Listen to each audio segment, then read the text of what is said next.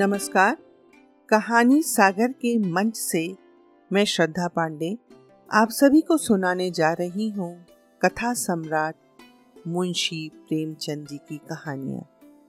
आज की कहानी का नाम है हिंसा परमो धर्मा। जी हाँ, ठीक सुना आपने, हिंसा परमो धर्मा।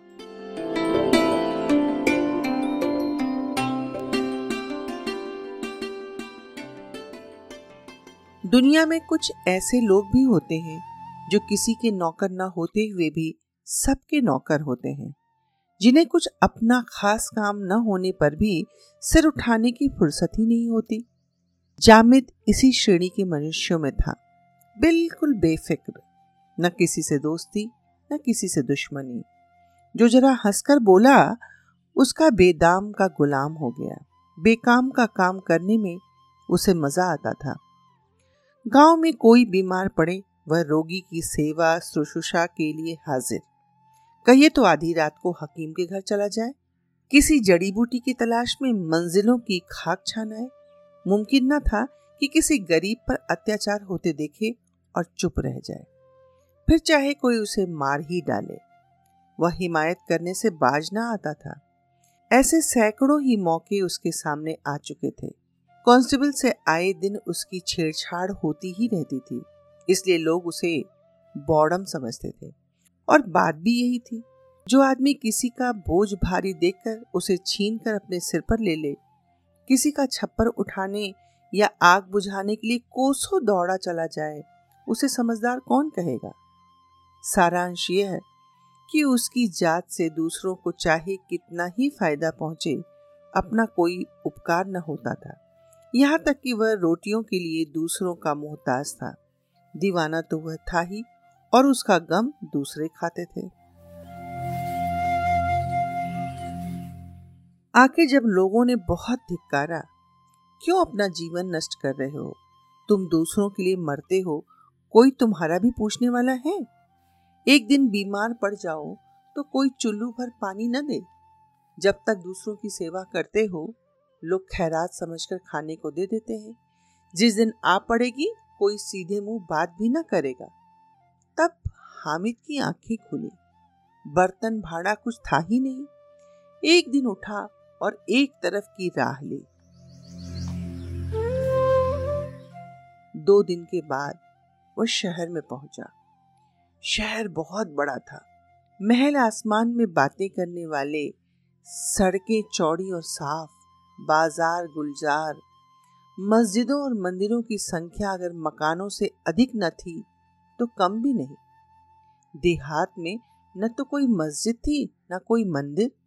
मुसलमान लोग एक चबूतरे पर नमाज पढ़ लेते थे, हिंदू एक वृक्ष के नीचे पानी चढ़ा दिया करते थे। नगर में धर्म का यह महात्म्य देखकर जामिद को बड़ा कौतूहल और आनंद हुआ। उसकी दृष्टि में मजहब का जितना सम्मान था, उतना और किसी सांसारिक वस्तु का नहीं। वह सोचने लगा, ये लोग कितने ईमान के पक्के, कितने सत्यवादी हैं। इनमें कितनी दया, कितना विवेक, कितनी सहानुभूति होगी, तभी तो खुदा ने इन्हें इतना माना है। वह हर आने जाने वाले को श्रद्धा की दृष्टि से देखता और उसके सामने विनय से सिर झुकाता था। यहाँ के सभी प्राणी उसे देवता तुल्य मालूम होते थे। घूमते घूमते सांझ हो गई। वह थक कर एक मंदिर के चबूतरे पर जा बैठा। मंदिर बहुत बड़ा था। ऊपर सुनहरा कलश चमक रहा था। जगमोहन पर संगमरमर के चौके जड़े हुए थे, मगर आंगन में जगह जगह गोबर और कूड़ा पड़ा था। जामिद को गंदगी से चिढ़ थी। देवालय की यह दशा देखकर उससे रहा न गया।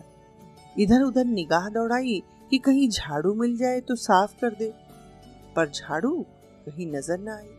विवश होकर उसने दामन से चबूतरे को साफ करना शुरू कर दिया।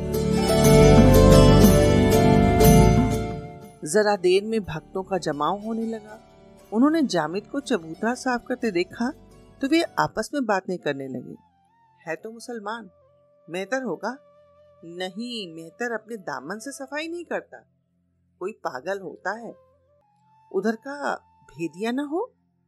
नहीं, चेहरे से तो बड़ा गरीब मालूम होता है। हसन निजामी का कोई मुरीद होगा, अजी गोबर के लालच से सफाई कर रहा है, कोई भटियारा होगा। जामिद से, गोबर ले जाना है बे? समझा, कहाँ रहता है? परदेशी मुसाफिर हूँ साहब, मुझे गोबर लेकर क्या करना।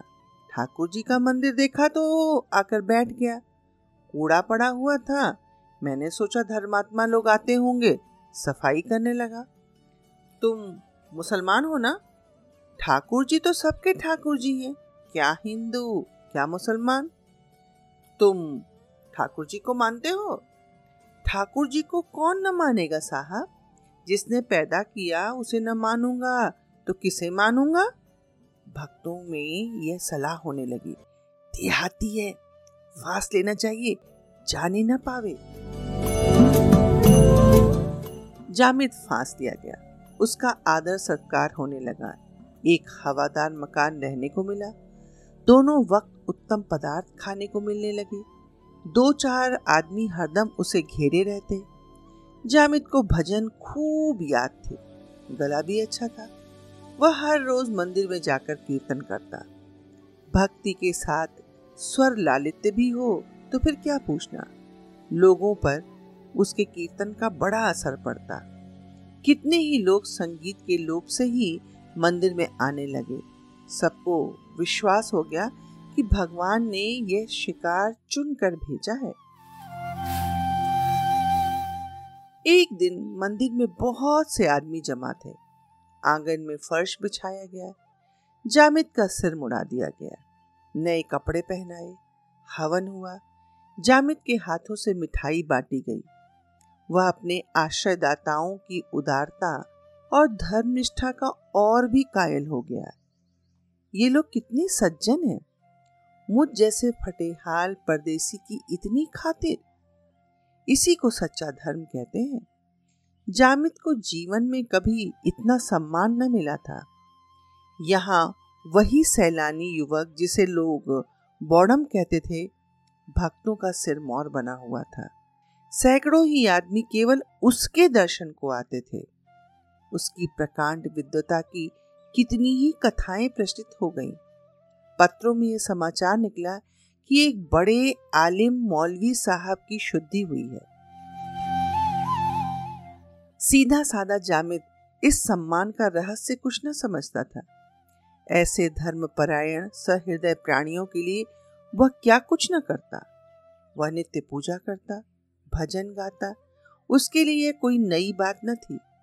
अपने गांव में भी वह बराबर सत्यनारायण की कथा में बैठा रहता था, भजन कीर्तन किया करता था।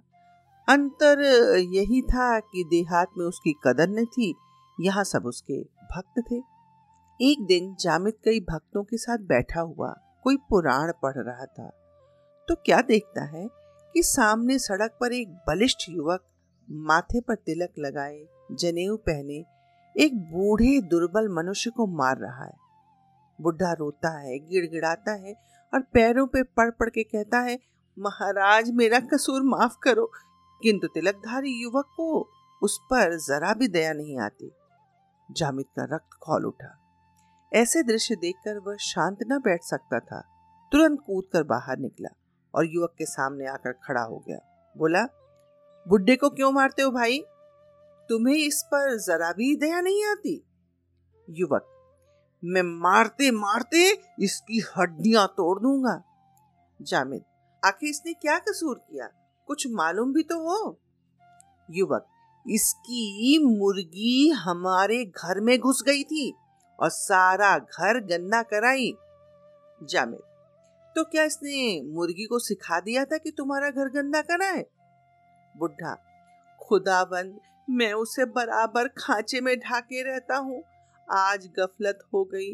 कहता हूँ महाराज कुसूर माफ करो, मगर नहीं मानते। हुजूर मारते मारते अधमरा कर दिया। युवक, अभी नहीं मारा, अब मारूंगा, खोद के गाड़ दूंगा। जामिद, खोद कर गाड़ दोगे? भाई साहब तो तुम भी यूं ना खड़े रहोगे, समझ गए? अगर फिर हाथ उठाया तो अच्छा ना होगा। जवान को अपनी ताकत का नशा था, उसने फिर बुढ़े को चांटा लगाया। पर चांटा पड़ने से पहले जामिद ने उसकी गर्दन पकड़ ली। दोनों में मल्ल युद्ध होने लगा। जामिद करारा जवान था, युवक को पटकनी दी तो चारों खाने चित्त गिर गया। उसका गिरना था कि भक्तों का समुदाय जो अब तक मंदिर में बैठा तमाशा देख रहा था, लपक पड़ा और जामिद पर चारों तरफ से चोटें पड़ने लगे। जामिद की समझ में ना आता था कि लोग मुझे क्यों मार रहे हैं। कोई कुछ नहीं पूछता, तिलकधारी जवान को कोई कुछ नहीं कहता, बस जो आता है मुझी पर हाथ साफ करता है। आखिर वह बेदम होकर गिर पड़ा। तब लोगों में बातें होने लगी। दगा दे गया, धक तेरी जात की, कभी मलेच्छों से भलाई की आशा न रखनी चाहिए। कौवा कौओं के साथ ही मिलेगा, कमीना जब करेगा कमीनापन। इसे कोई पूछता न था। मंदिर में झाड़ू लगा रहा था, देह पर कपड़े का तार भी न था। हमने इसका सम्मान किया, पशु से आदमी बना दिया, फिर भी अपना ना हुआ। इनके धर्म का तो मूल भी यही है। जामिद रात भर सड़क के किनारे पड़ा, दर्द से कराहता रहा। उसे मार खाने का दुख न था, ऐसी यातनाएं वो कितनी बार भोग चुका था। उसे दुख और आश्चर्य केवल इस बात का था कि इन लोगों ने क्यों एक दिन मेरा इतना सम्मान किया और क्यों आज अकारण ही मेरी इतनी दुर्गत की। इनकी वह सज्जनता आज कहाँ गई। मैं तो वही हूँ, मैंने कोई कसूर भी नहीं किया। मैंने तो वही किया जो ऐसी दशा में सभी को करना चाहिए। फिर इन लोगों ने मुझ पर क्यों इतना अत्याचार किया। देवता क्यों राक्षस बन गए। वह रात भर इसी उलझन में पड़ा रहा। प्रातः काल उठकर एक तरफ की राह ली। जामिद अभी थोड़ी ही दूर गया था कि वही बुढ़ा उसे मिला। उसे देखते ही वो बोला, कसम खुदा की तुमने कल मेरी जान बचा दी। सुना जालिमों ने तुम्हें बहुत बुरी तरह पीटा। मैं तो मौका पाते ही निकल भागा। अब तक कहाँ थे। यहाँ लोग रात ही से तुमसे मिलने के लिए बेकरार हो रहे हैं। काजी साहब रात ही में तुम्हारी तलाश में निकले थे, मगर तुम न मिले। कल हम दोनों अकेले पड़ गए थे। दुश्मनों ने हमें पीट लिया। नमाज का वक्त था, जहाँ सब लोग मस्जिद में थे। अगर जरा भी खबर हो जाती ना तो एक हजार लठैत पहुंच जाते, तब आटे दाल का भाव मालूम होता। कसम खुदा की आज से मैंने तीन कोड़ी मुर्गियां पाली हैं। देखो पंडित जी महाराज अब क्या करते हैं। कसम खुदा की काजी साहब ने कहा है, अगर वह लौंडा जरा भी आंख दिखाए तो तुम आकर मुझसे कहना, या तो बच्चा घर छोड़कर भागेंगे या हड्डी पसली तोड़कर रख दी जाएगी। जामिद को लिए वह बुढ़ा काजी जोरावर हुसैन के दरवाजे पर पहुंचा। काजी साहब वजू कर रहे थे। जामिद को देखते ही दौड़कर गले लगा लिया और बोले, वल्लाह तुम्हें आंखें ढूंढ रही थी। तुमने अकेले इतने काफिरों के दांत खट्टे कर दिए। क्यों न हो, मोमिन का खून है, काफिरों की हकीकत क्या।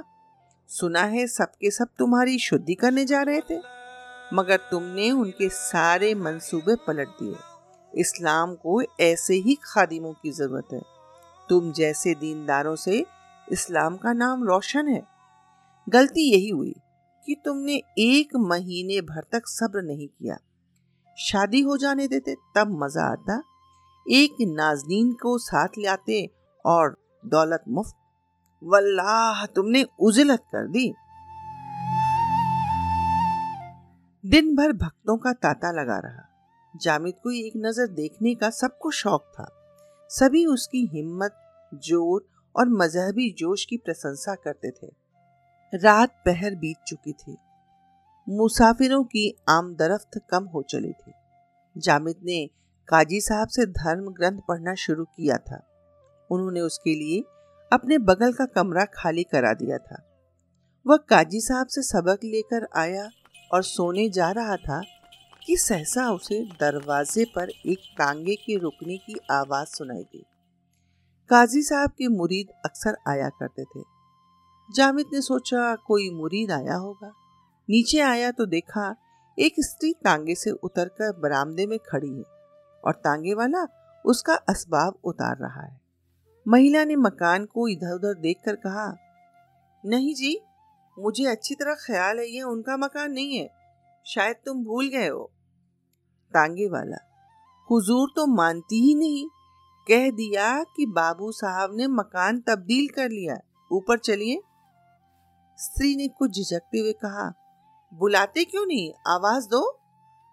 तांगे वाला, ओ साहब आवाज क्या दूं, अब जानता हूं कि साहब का मकान यही है तो नाहक चिल्लाने से क्या फायदा, बेचारे आराम कर रहे होंगे, आराम में खलल पड़ेगी, आप निशा खातिर रहिए, चलिए ऊपर चलिए।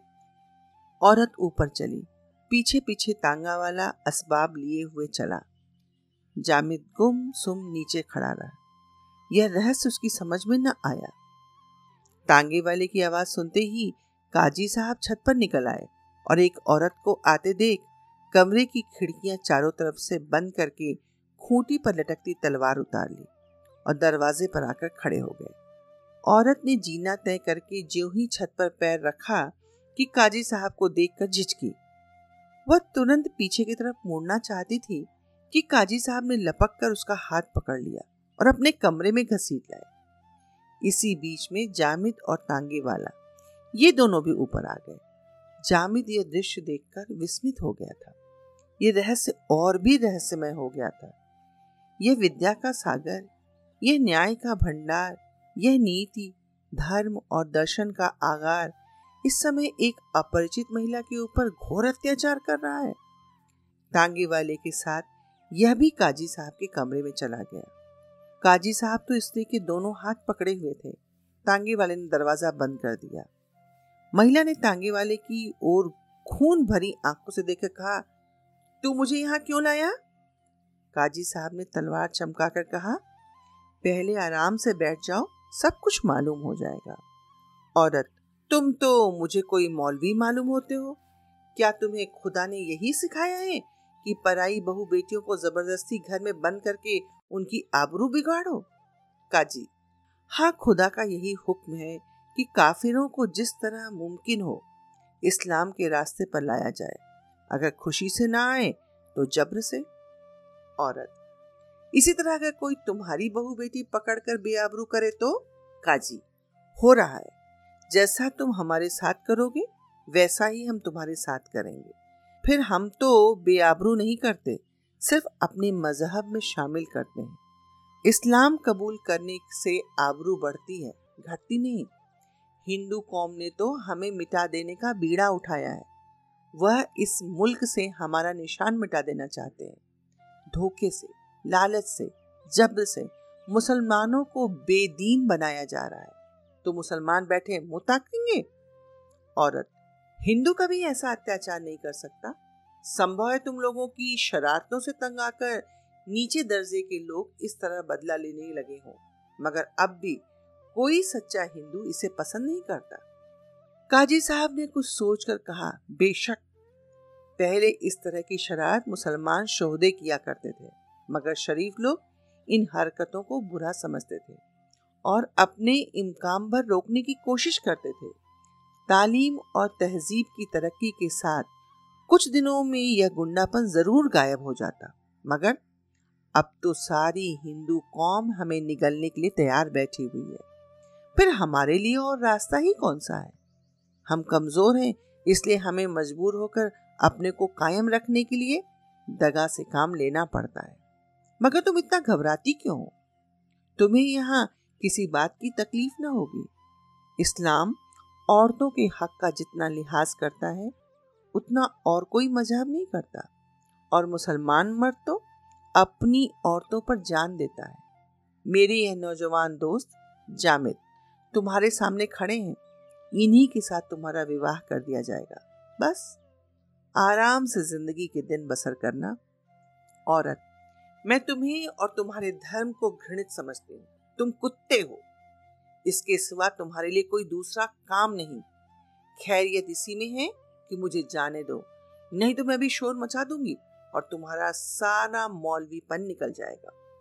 काजी, अगर तुमने जबान खोली तो तुम्हें अपने जान से हाथ धोना पड़ेगा, बस इतना समझ लो। औरत, आबरू के सामने जान की कोई हकीकत नहीं। तुम मेरी जान ले सकते हो मगर आबरू नहीं ले सकते। काजी, क्यों नाहक जिद करती हो? औरत ने दरवाजे के पास जाकर कहा, मैं कहती हूँ दरवाजा खोल दो। जामिद अब तक चुपचाप खड़ा था। ज्यों ही स्त्री दरवाजे की तरफ चली और काजी साहब ने उसका हाथ पकड़कर खींचा, जामिद ने तुरंत दरवाजा खोल दिया और काजी साहब से बोला, इन्हें छोड़ दीजिए। काजी, क्या बकता है? जामिद, कुछ नहीं, खैरियत इसी में है कि इन्हें छोड़ दीजिए। लेकिन अब काजी साहब ने उस महिला का हाथ न छोड़ा और तांगे वाला भी उसे पकड़ने के लिए बढ़ा तो जामिद ने एक धक्का देकर काजी साहब को धकेल दिया और उस स्त्री का हाथ पकड़े हुए कमरे से बाहर निकल गया। टांगे वाला पीछे लपका मगर जामिद ने उसे इतनी जोर से धक्का दिया कि वह औंधा मुंह जा गिरा। एक क्षण में जामिद और स्त्री दोनों सड़क पर थे। जामिद, आपका घर किस मोहल्ले में है? औरत, अहियागंज में। जामिद, चलिए मैं आपको पहुंचाऊं। औरत, इससे बड़ी और क्या मेहरबानी होगी। मैं आपकी इस नेकी को कभी न भूलूंगी। आज आपने मेरी आबरू बचा ली, नहीं तो मैं कहीं की न रहती। मुझे अब मालूम हुआ कि अच्छे और बुरे सब जगह हैं। मेरे शौहर का नाम पंडित राजकुमार है। उसी वक्त एक तांगा सड़क पर आता दिखाई दिया। जामिद ने उस स्त्री को उस पर बिठा दिया और खुद बैठना ही चाहता था कि ऊपर से काजी साहब ने जामिद पर लठ चलाया और डंडा तांगे से टकराया। जामिद टांगे में आ बैठा और तांगा चल पड़ा।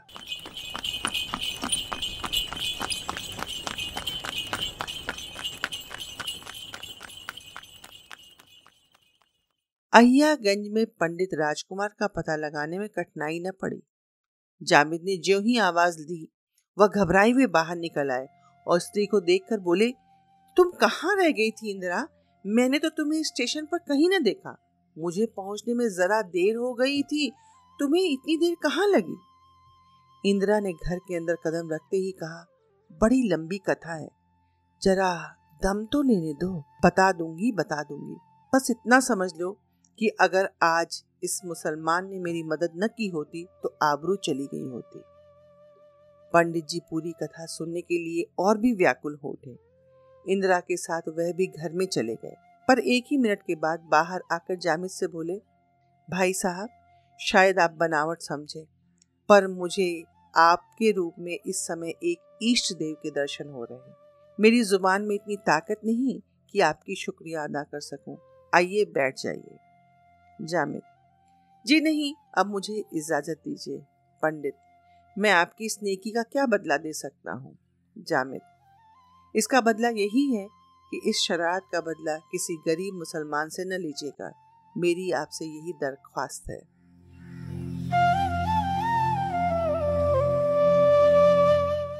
यह कहकर जामिद चल पड़ा और उस अंधेरी रात के सन्नाटे में शहर के बाहर निकल गया। उस समय उस शहर की विषाक्त वायु में सांस लेते हुए उसका दम घुटता था। वह जल्द से जल्द शहर से भागकर अपने गांव पहुंचना चाहता था, जहां मजहब का नाम सहानुभूति, प्रेम और सौहार्द था।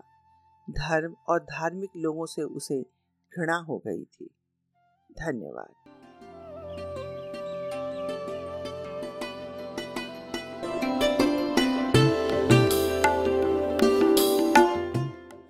मेरी कहानी यदि आप लोगों को पसंद आई हो तो सब्सक्राइब कर लीजिए और बेल आइकन ज़रूर दबा दीजिए ताकि मेरी आगे आने वाली कहानियाँ आपको समय से मिलती रहें।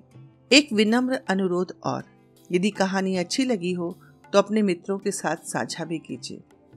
बहुत जल्द मिलेंगे प्रेमचंद की एक नई कहानी के साथ। तब तक मित्रों, राम राम, दुआ सलाम।